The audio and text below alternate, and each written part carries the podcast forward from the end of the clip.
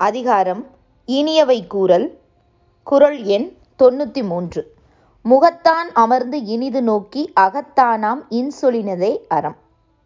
அதாவது நாம் ஒருவரை பார்க்கின்றோம். அவர்களை பார்க்கின்ற பொழுது முகம் மலர்ச்சியோடு இனிய சொற்களை உள்ளத்திலிருந்து பேச வேண்டும். அதுதான் அறம். சொல்லால் வரக்கூடிய அறம் இது என்று வள்ளுவர் கூறுகிறார்.